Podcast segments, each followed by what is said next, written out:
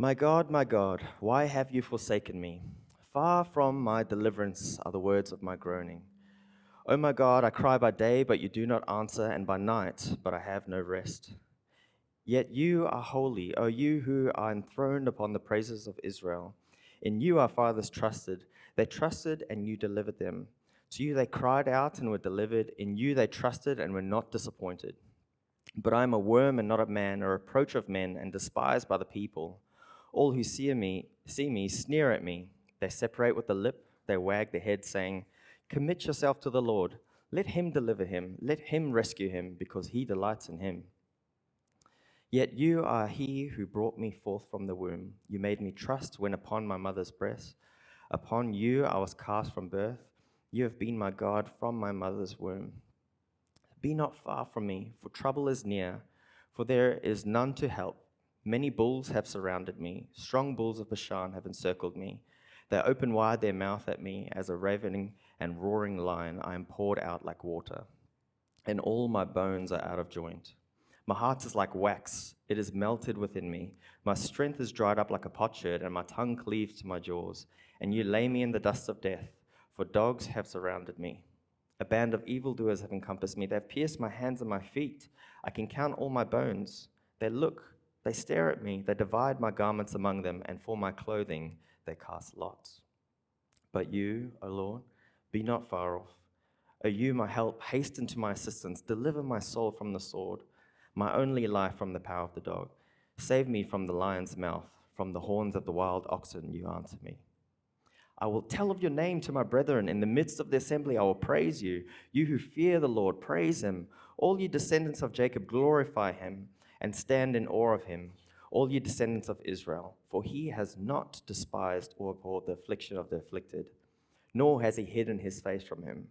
But when he cried to him for help, he heard. From you comes my praise in the great assembly. I shall pay my vows before those who fear him. The afflicted will eat and be satisfied. Those who seek him will praise the Lord. Let your heart live forever. All the ends of the earth will remember and turn to the Lord, and all the families of the nations will worship before you. For the kingdom is the Lord's, and he rules over the nations. All the prosperous of the earth will eat and worship, and those who go down to the dust will bow before him, even he who cannot keep his soul alive. Posterity will serve him. It will be told to the Lord, to the coming generation. They will come and will declare his righteousness to a people who will be born, that he has performed it. Let's pray. Father, thank you for this morning. Thank you for um, the breath of life in our lungs right now. Thank you that we can gather together to um, hear your word so freely, Lord. And Lord, I ask that you teach us from your word this morning, minister to our hearts, and by the power of your spirit, and, and change us, Lord God. Transform us to make us look more like Jesus, that we may live lives to your glory. We ask this in Jesus' name. Amen. So, as you remember, it was actually not so long ago that a few uh, men from our church preached through the Psalms, and we had five Sundays um, exploring Psalm 1, Psalm 15, Psalm 32, Psalm 103, Psalm 111.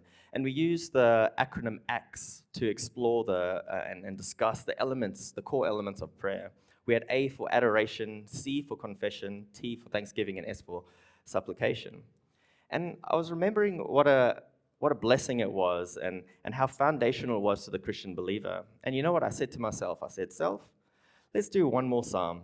I mean, we've only done five out of the 150 available to us, so let's make it a riveting topic, a topic that everyone can uh, relate to.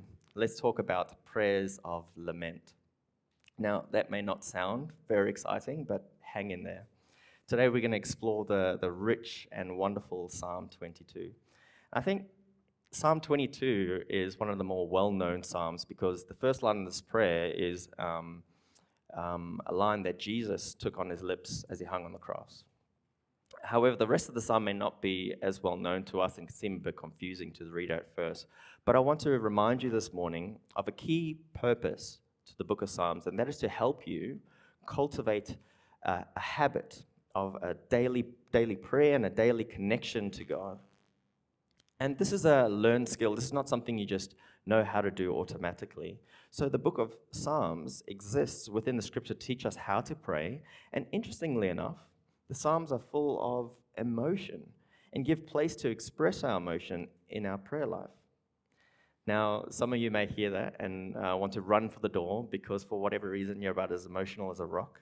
And you know, that's just how you are. And others, you may be really excited to hear that, um, but you know that you're the kind of person that could be prone to being way over emotional. But the Psalms, they don't stuff or deny our emotions in our journey in following God. But at the same time, they don't show us prayers that are simply overrun or overtaken by emotion. The Psalms take this middle way, praying through our emotions. It's about intentional, thoughtful, and, and, it's a reflective journey, discovering the sources of what we're feeling and reminding ourselves of God's character as we go through this process. Ex- exploring what it means to pray, pray through our pain and through our grief and our suffering. And if you've been a Christian for a long amount of time, you would have certainly been faced with a challenge of trying to reconcile two seemingly competing truths in our minds. On one hand, we believe that God is good, right? That He's real, that He's present, and that His will and purpose for our world are to heal and to save. And, and we hold to this belief not just because um, it sounds like a nice thing, but because we can point in history to where He has demonstrated His goodness and His care.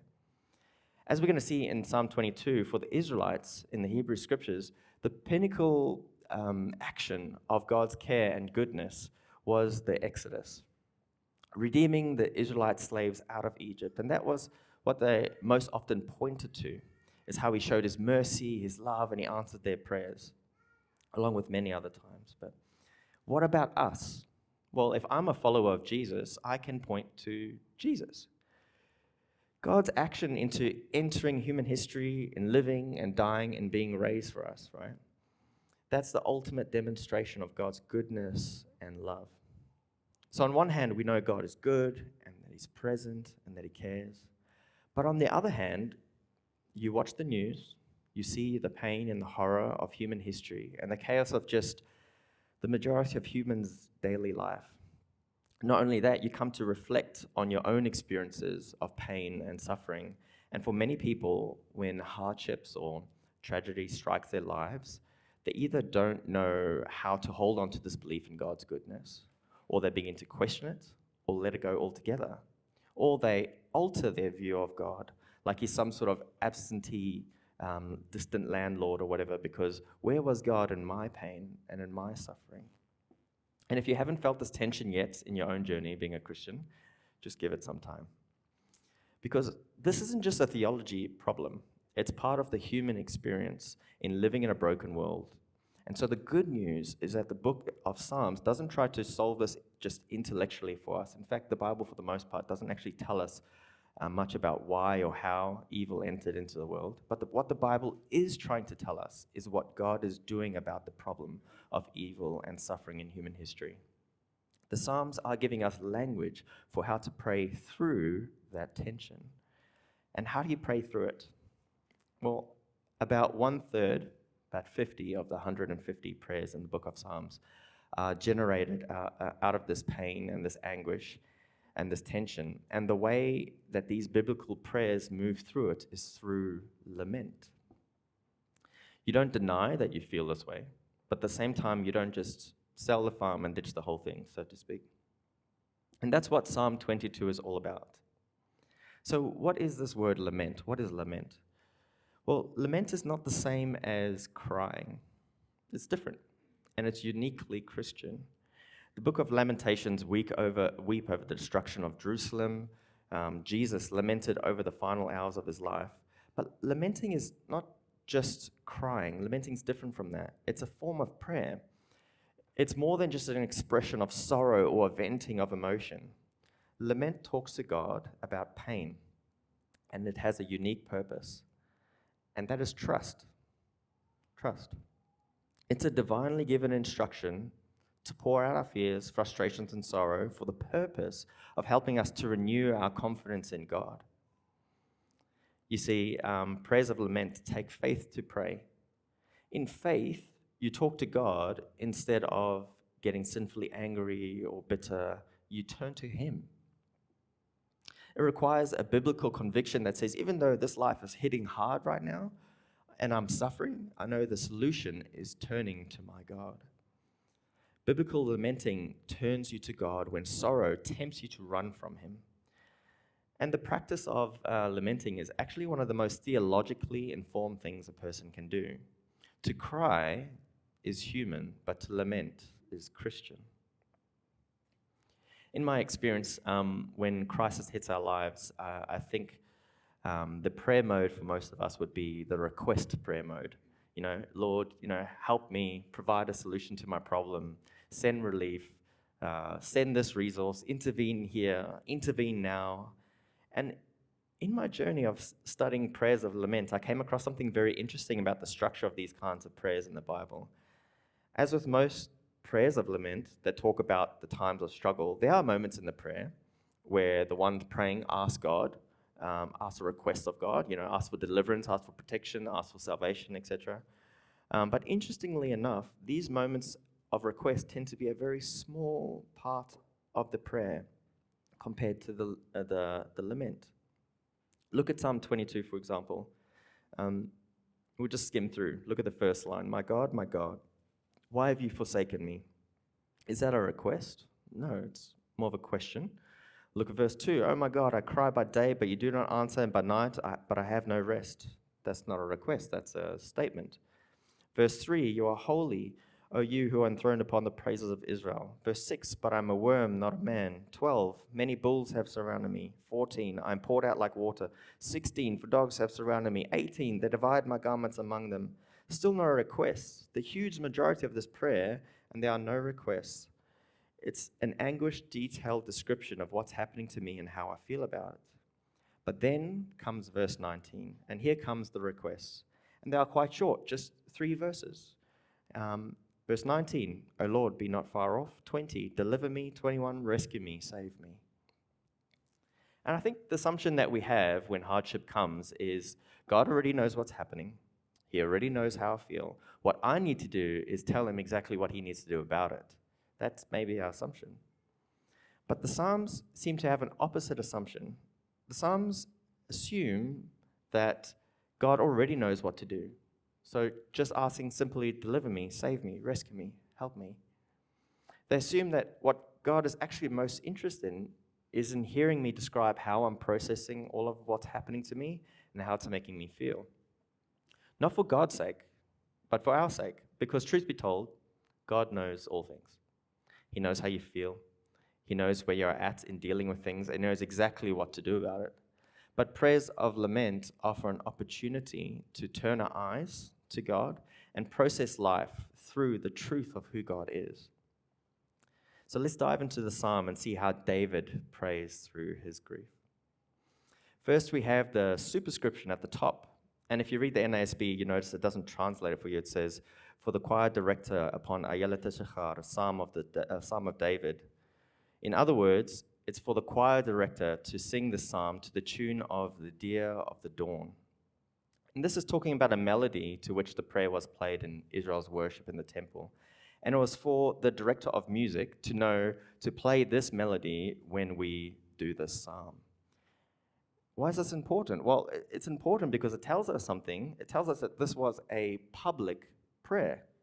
This was originally a psalm of David, generated, as we're going to see soon, a very anguished, out of a very anguished and difficult life experience. And we can take some guesses um, to what that was, but we don't really know exactly what the experience was. But as we can see from the superscript, David's prayer passed on and into the prayer life of his people. And there are about a thousand years separating um, the time from when David was praying this prayer and when, when Jesus took that prayer, uh, that same prayer upon his lips on the cross. And who knows how many countless thousands of Israelites prayed this prayer in their time of anguish and need. And if you think about it, Psalm 22 is actually a personal conversation between David and God. And yet it's been preserved in Scripture and made public for generations of people who call Yahweh their God. Just like the epistles, um, like the letters to the churches from Paul and John, etc. They are conversations between the apostle who penned the letter and to the church that he's sending it to. Yet God has made them available to all who call on Jesus their Lord. Psalm 22, what once was David's word to God, is now become God's word to us and teaching us. And this prayer is for all who have ever felt abandoned by God, teaching us how to lament. And it begins with, My God, my God, why have you forsaken me? Far from my deliverance are the words of my groaning. O oh my God, I cry by day, but you do not answer, and by night, but I have no rest. And as I said before, we don't have the details of the situation, but we know David lived in seasons of great danger and deprivation. For example, uh, when he was on the run from Absalom.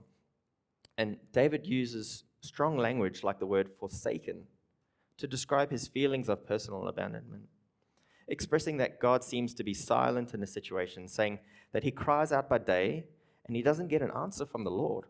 And because of this, he cannot experience rest and silence at night. But understand this David is not just hopelessly crying out to whoever will listen. David is crying out because he too is wrestling with these seemingly competing truths. He knows that God is good and he doesn't want injustice in his world, but he is looking at the wicked world around him and wondering why God seems silent on the matter. And in his situation, asking, Why are you so far from helping me and from the words of my groaning? But it's not hopeless crying, it's biblical lament. It's an act of faith. Look at the very first words My God, my God. This was David's God. This is the one who guided him and protected him as a shepherd boy. This was the one who guided him and protected him as he fought Goliath. This is the same God who guided and protected him as he fought many a battles as the king of Israel. The God who he loves, the God who he has personal relationship with, and the God of his people and his ancestors. Look at verse 3, 4, and 5. It says, Yet you are holy, O you who are enthroned upon the praises of Israel. In you our fathers trusted. They trusted, and you delivered them. To you they cried out and were delivered. In you they trusted, and they were not disappointed. David was expressing maybe, you know, some experiencing maybe some doubt or confusion, but not understanding his situation. But what he did understand is that God is holy. Charles Spurgeon once said, um, We may not question the holiness of God, but we may argue from it and use it as our plea in our petitions. And I think that's what David does. He, he refers to God as, um, he, he refers to how God has like proven his faithfulness in the past. And there's been many times in the past where people cried out to, to you, Lord, and you, you totally responded. So think of the Exodus story. Remember at the burning bush with Moses, God said in Exodus 2, verses 7 to 10, He said, I have surely seen the affliction of my people who are in Egypt, and I have heard their cry because of their taskmasters. I know their sufferings, and I came, I've come down to deliver them out of the hand of the Egyptians, and to bring them out of a land to a good and broad land, a land flowing with milk and honey, to the place of the Canaanites, the Hittites, the Amorites, the Perizzites, and the Hivites, and the Jebusites. And now, behold, the cry of the people of Israel has come to me, and I've also seen the oppression with which the Egyptians oppressed them. Come, I will send you to Pharaoh that you may bring my people, the children of Israel, out of Egypt. David remembers how God has delivered his people before, which brings comfort knowing that he is crying out to the same God that has de- delivered before and can deliver again. But he points to the nature of God as a deliverer to say, What about me? Why have you forsaken me? David moves on to continue describing his situation. Verses 6 and 8 says, But I am a worm and not a man, a reproach of men and despised by the people. All who see me sneer at me. They separate with the lip, they wag the head, saying, Commit yourself to the Lord. Let him deliver him. Let him rescue him, because he delights in him. He's feeling deeply isolated in his tragedy. David feels less than human, describing himself as a worm rather than a man. And mocked by the people around him, they sneer at him. They jeer at him, taunting him, saying, If you are really the Lord's chosen king, if God really delights in you, let God come to deliver you then. And once again, David expresses his hurt to the Lord, like in the first verses of Psalm, in Psalm 22. But just like before, David remembers God's heart and expresses it in verse 9 to 11. He says, Yet you are he who brought me from the womb. You made me trust when my, upon my mother's breast. Upon you I was cast from birth. You have been my God from my mother's womb. Be not far from me, for trouble is near, for there is no one to help. These are actually some of the most unique descriptions of God uh, in, in the whole Bible. Um, God is depicted as a, a midwife, as someone who deeply cares for David. He knows that God is the author of his life. He knows that God is responsible for his existence, and he knows that God has been close to him ever since his, his first breath. So, once again, David reminds the Lord of his past faithfulness towards him and asks him to act again. Now, this can seem a bit weird to us to talk to God in such a way. But according to the psalm and many others like it, it seems to be a healthy thing to remember God's faithfulness in hard times and articulate that to Him in your prayers. Let's keep reading. Let's see what David means by trouble is near, verse 12 and 13. Many bulls have surrounded me. Strong bulls of Bashan have encircled me. They open wide their mouth at me as a ravening and roaring lion. What is happening here? David wasn't lost in the Kruger National Park. This is a very common metaphor uh, in the Psalms, in particular, and in other biblical poetry, to describe either circumstances that are very hostile or dangerous to you, or people who are your opponents um, or your enemies, to describe them in terms of vicious animals. So it seems kind of strange to us, but it's super common in their culture and time. And the idea of bulls and lions are these strong and, and dangerous and uncontrollable creatures. As far as David goes, he feels completely the opposite. Verse 14 and 15 says, I am poured out like water, and all my bones are out of joint. My heart is like wax, it is melted within me. My strength is dried up like a potsherd, and my tongue cleaves to my jaws, and you lay me in the dust of death. David felt completely empty. He perceived no resource in himself able to meet the crisis at hand. Uh, whatever strength or resistance that uh, he had was poured out like water upon the ground, and his vitality is gone. Phrases like, You lay me in the dust of death, brings us back to the language of Genesis. In Genesis 3:19, God says to Adam, "By the sweat of your face you will eat bread till you return to the ground, because from it you were taken, for you are dust, and to dust you shall return." David feels like it's over for him. Death is looming at his door. And David describes that it's not, it's not just him who sees this situation. Others want to take advantage of this too. Verse 16 to 19, he says, For dogs have surrounded me, a band of evildoers have encompassed me. They pierce my hands and my feet. I count all my bones. They look, they stare at me, they divide my garments among them, and for my clothing they cast lots. When David here speaks of dogs, um, he's not talking about Pomeranians and Chihuahuas. He's talking about real dogs. Uh, in those days, in that region, um, dogs were wild and they were scavengers, and not too, too many people had pet dogs back then. I guess in Aussie language, we would call them dingoes, right? And says, They pierced my hands and my feet. Uh, there are some arguments on the translation of this verse, whether it's supposed to say, They pierced my hands and my feet, or whether it should say, Like a lion to my hands and my feet. Um, either way, it's describing injury to the hands and the feet, like a lion would pierce you with its teeth and grab you. And David can count all his bones. He's describing his emaciation. He's thin and he's weak. And people are taking advantage of him in this state. It says, They divide my garments among them, and for my clothing they cast lots. Now, would, why would you do that? Why would you? Um, why would someone place bets on who gets what piece of clothing? Well, it's because they know that that person is soon to be no more. Death is around the corner. Question Did all these things really happen to David? We have no record of David's hands and feet suffering injury like piercing. We have no record of people um, casting lots for David clothing. But David is describing his situation in an overly dramatic way, a poetic way, in order to describe what a situation feels like to him. And sometimes our feelings can be quite unreasonable, but sometimes we make a mountain of a, a molehill, as the saying goes. But it's important and biblical meant to lay yourself bare before your God. Make your request made known to Him and let Him work on your heart. And we may get into this thing of, oh, God already knows how I feel, but no, verbalize it, articulate it to the Lord. Let Him remind you of what He has done, let Him answer. In verses 19 to 20, David finally makes his requests.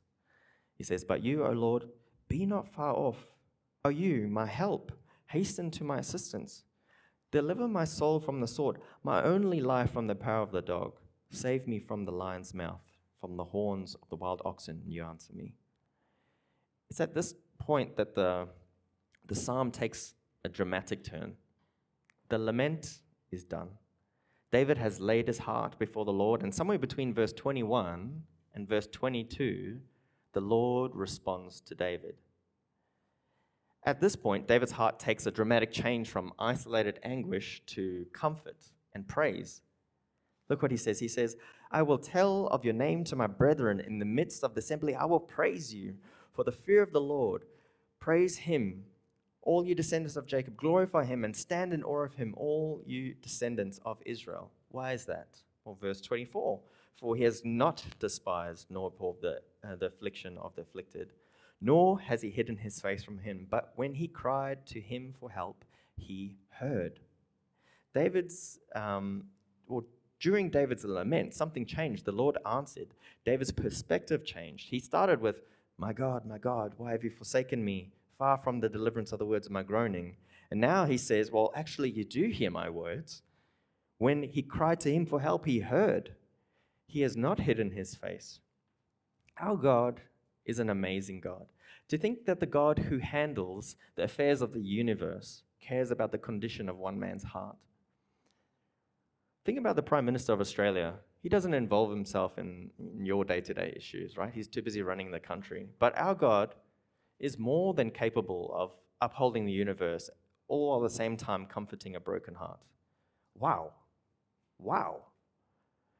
David in, in Psalm chapter 8 marvels at this truth, actually. He says, When I consider your heavens, the work of your fingers, the moon and the stars which you have ordained, what is man that you take thought of him, and the Son of Man that you care for him? O Yahweh, our Lord, how majestic is your name in all the earth. Looking at the last part of Psalm 22, um, David continues to praise God. But the praises seem to be far more than what the Lord has just done for David. Notice this language in verse 25 to 31 says, From you comes my praise in the great assembly. I shall pay my vows before those who fear him. The afflicted will eat and be satisfied. Those who seek him will praise the Lord. Let your heart live forever. All the ends of the earth will remember and turn to the Lord, and all the families of the nations will worship before you. For the kingdom is the Lord's, and he rules over the nations. All the prosperous of the earth will eat and worship. All those who go down to the dust will bow before him, even he who cannot keep his soul alive. Posterity will serve him. It will be told of the Lord to the coming generation. They will come and will declare his righteousness to a people who will be born, that he has performed it. He's done it. He speaks universal praises for universal blessings, using phrases like, All the ends of the earth will remember and turn to the Lord. All the families of the nation will worship before you. All the prosperous of the earth will eat and worship, and all those who go down to the dust will bow before him. David is not talking about just his own experience anymore, is he? He's not even talking about the nation of Israel. He's prophetically speaking of all the families, not just his. He's talking about all the nations, not just his. I think what's happening here is it's as if David thinks of his own story and the tragedy in his own life where he called out to God and he just had to lament and pray through those emotions and those feelings. And at some point, he met the answer to those prayers and he celebrated the gift of God's mercy and grace and that he experienced in his life. And it's almost like at the end of his prayer, he sees the story of what he went through as just a small example of what of the big story that God is weaving in the whole of his world, that God is set on redeeming and rescuing the whole world. And so he ends by saying, This, this thing that I experienced of being able to praise God on the other side of my suffering, he sees that all the creation is headed toward praise on the other side of suffering, and all nations will worship, even those who are going to the dust. Um, this is an image of death. Remember earlier, he said, I'm in the dust of death. He apparently has this idea that God's mercy and his commitment to our world even reaches beyond the power of death, that even death can't thwart God's ultimate purpose to save and to heal this world. And so he ends by saying, Posterity will serve him. It will be told of the Lord to the coming generation. They will come and declare his righteousness to a people who will be born, that he has performed it. He envisions like this unending gathering of generations, all bringing their stories of suffering and pain and how God met them and delivered them. And he is not alone in his lament. We know the cause of all lament, and that is sin. Sin has destroyed God's good world, and all of creation longs for the day that God would do something about it. And so you may look at our world and you may go, Lord, my God, my God, why have you forsaken us in this world? Do you not hear our groaning? But I have good news for you. Just like David realized that God, after all, had not forsaken him, we too can know that God has not hidden his face from humanity. God has heard humanity's cry for help, and he sent Jesus, the seed of the woman in Genesis 3, the promised king from David's line. You see, the Gospel of Matthew understands Psalm 22 very well. The Gospel of Matthew quotes and alludes to this particular psalm more than 15 times. And I want to actually read to you a couple of um, verses from Matthew that describes the crucifixion of Jesus.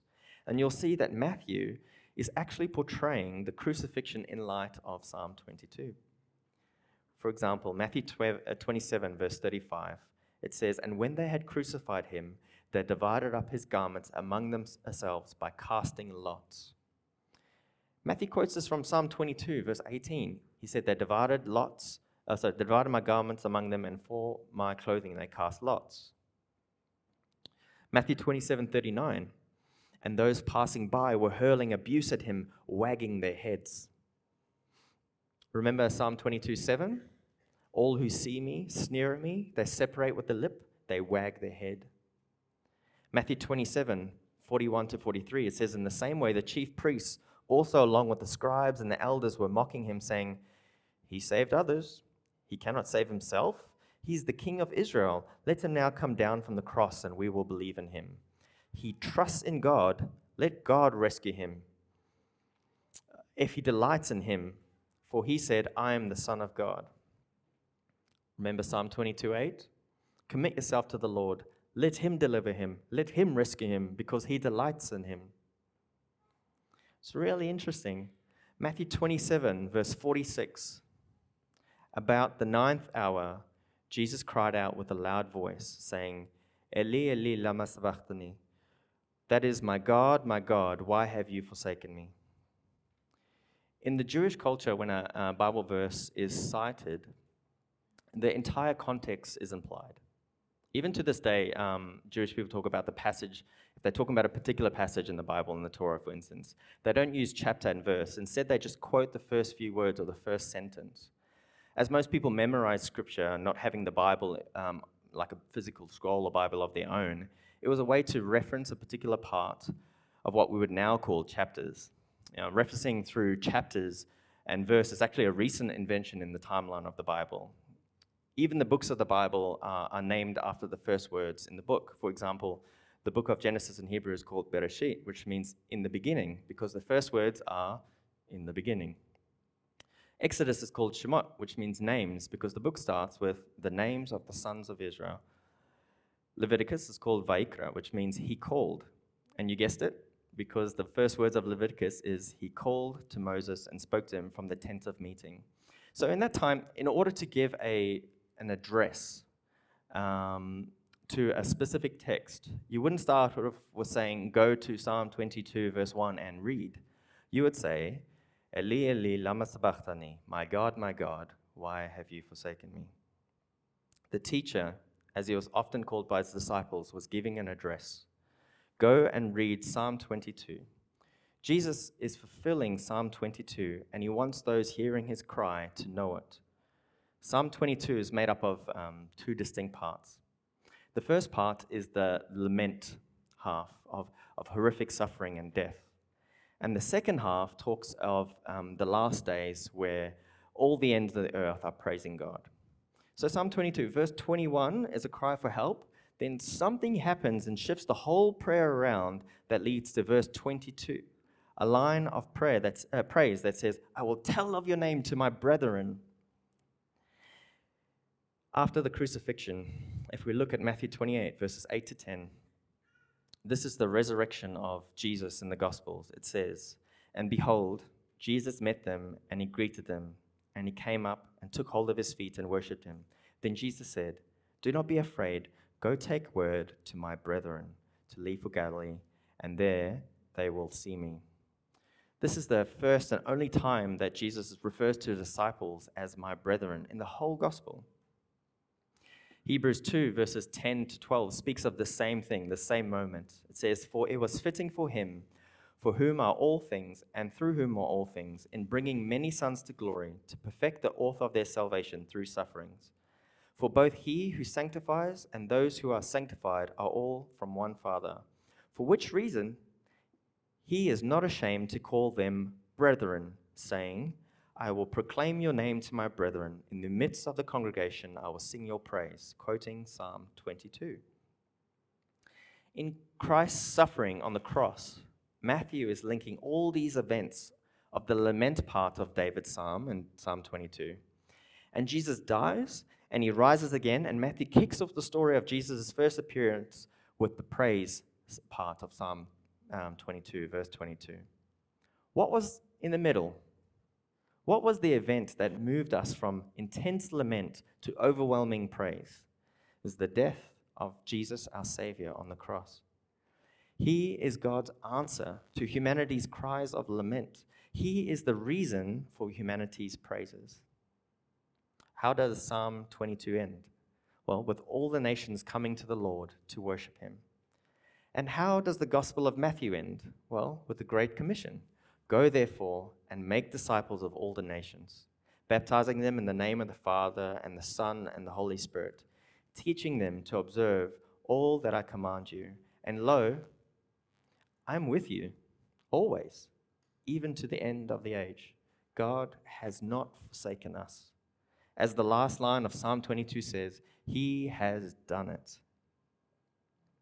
Now, some of you may be sitting here and are currently going through tough times right now.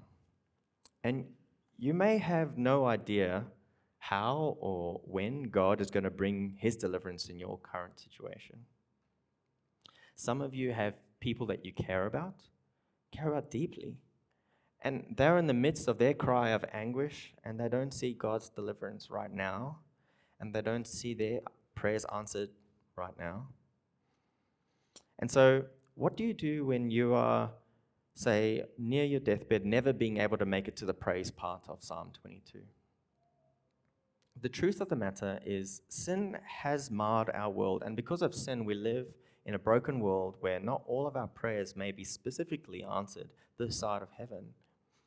But that is the beauty of the cross. That is the beauty of the gospel.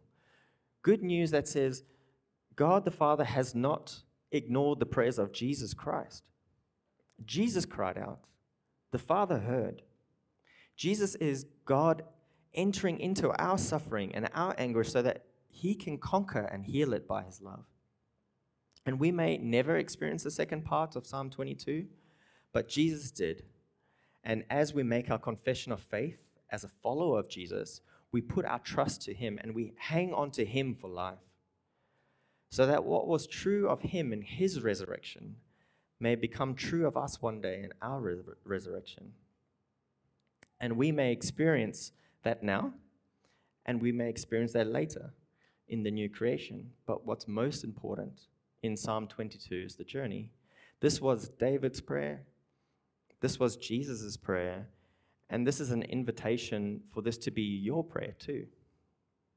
As we look in faith to the fulfillment of God's promises. I'll close with this verse. As we read in Revelation about the ending of all laments, Revelation 21, verse 4 says, He will wipe away every tear from their eyes, and death shall be no more, neither shall there be mourning, nor crying, nor pain anymore, for the former things have passed away. Let's pray. Father God, we thank you for Jesus. We thank you for coming down as a man to join us in our sufferings so that we can taste newness of life. And Lord, we know that our world is marred by sin and death. And we look forward to the day where sin and death are completely done away with.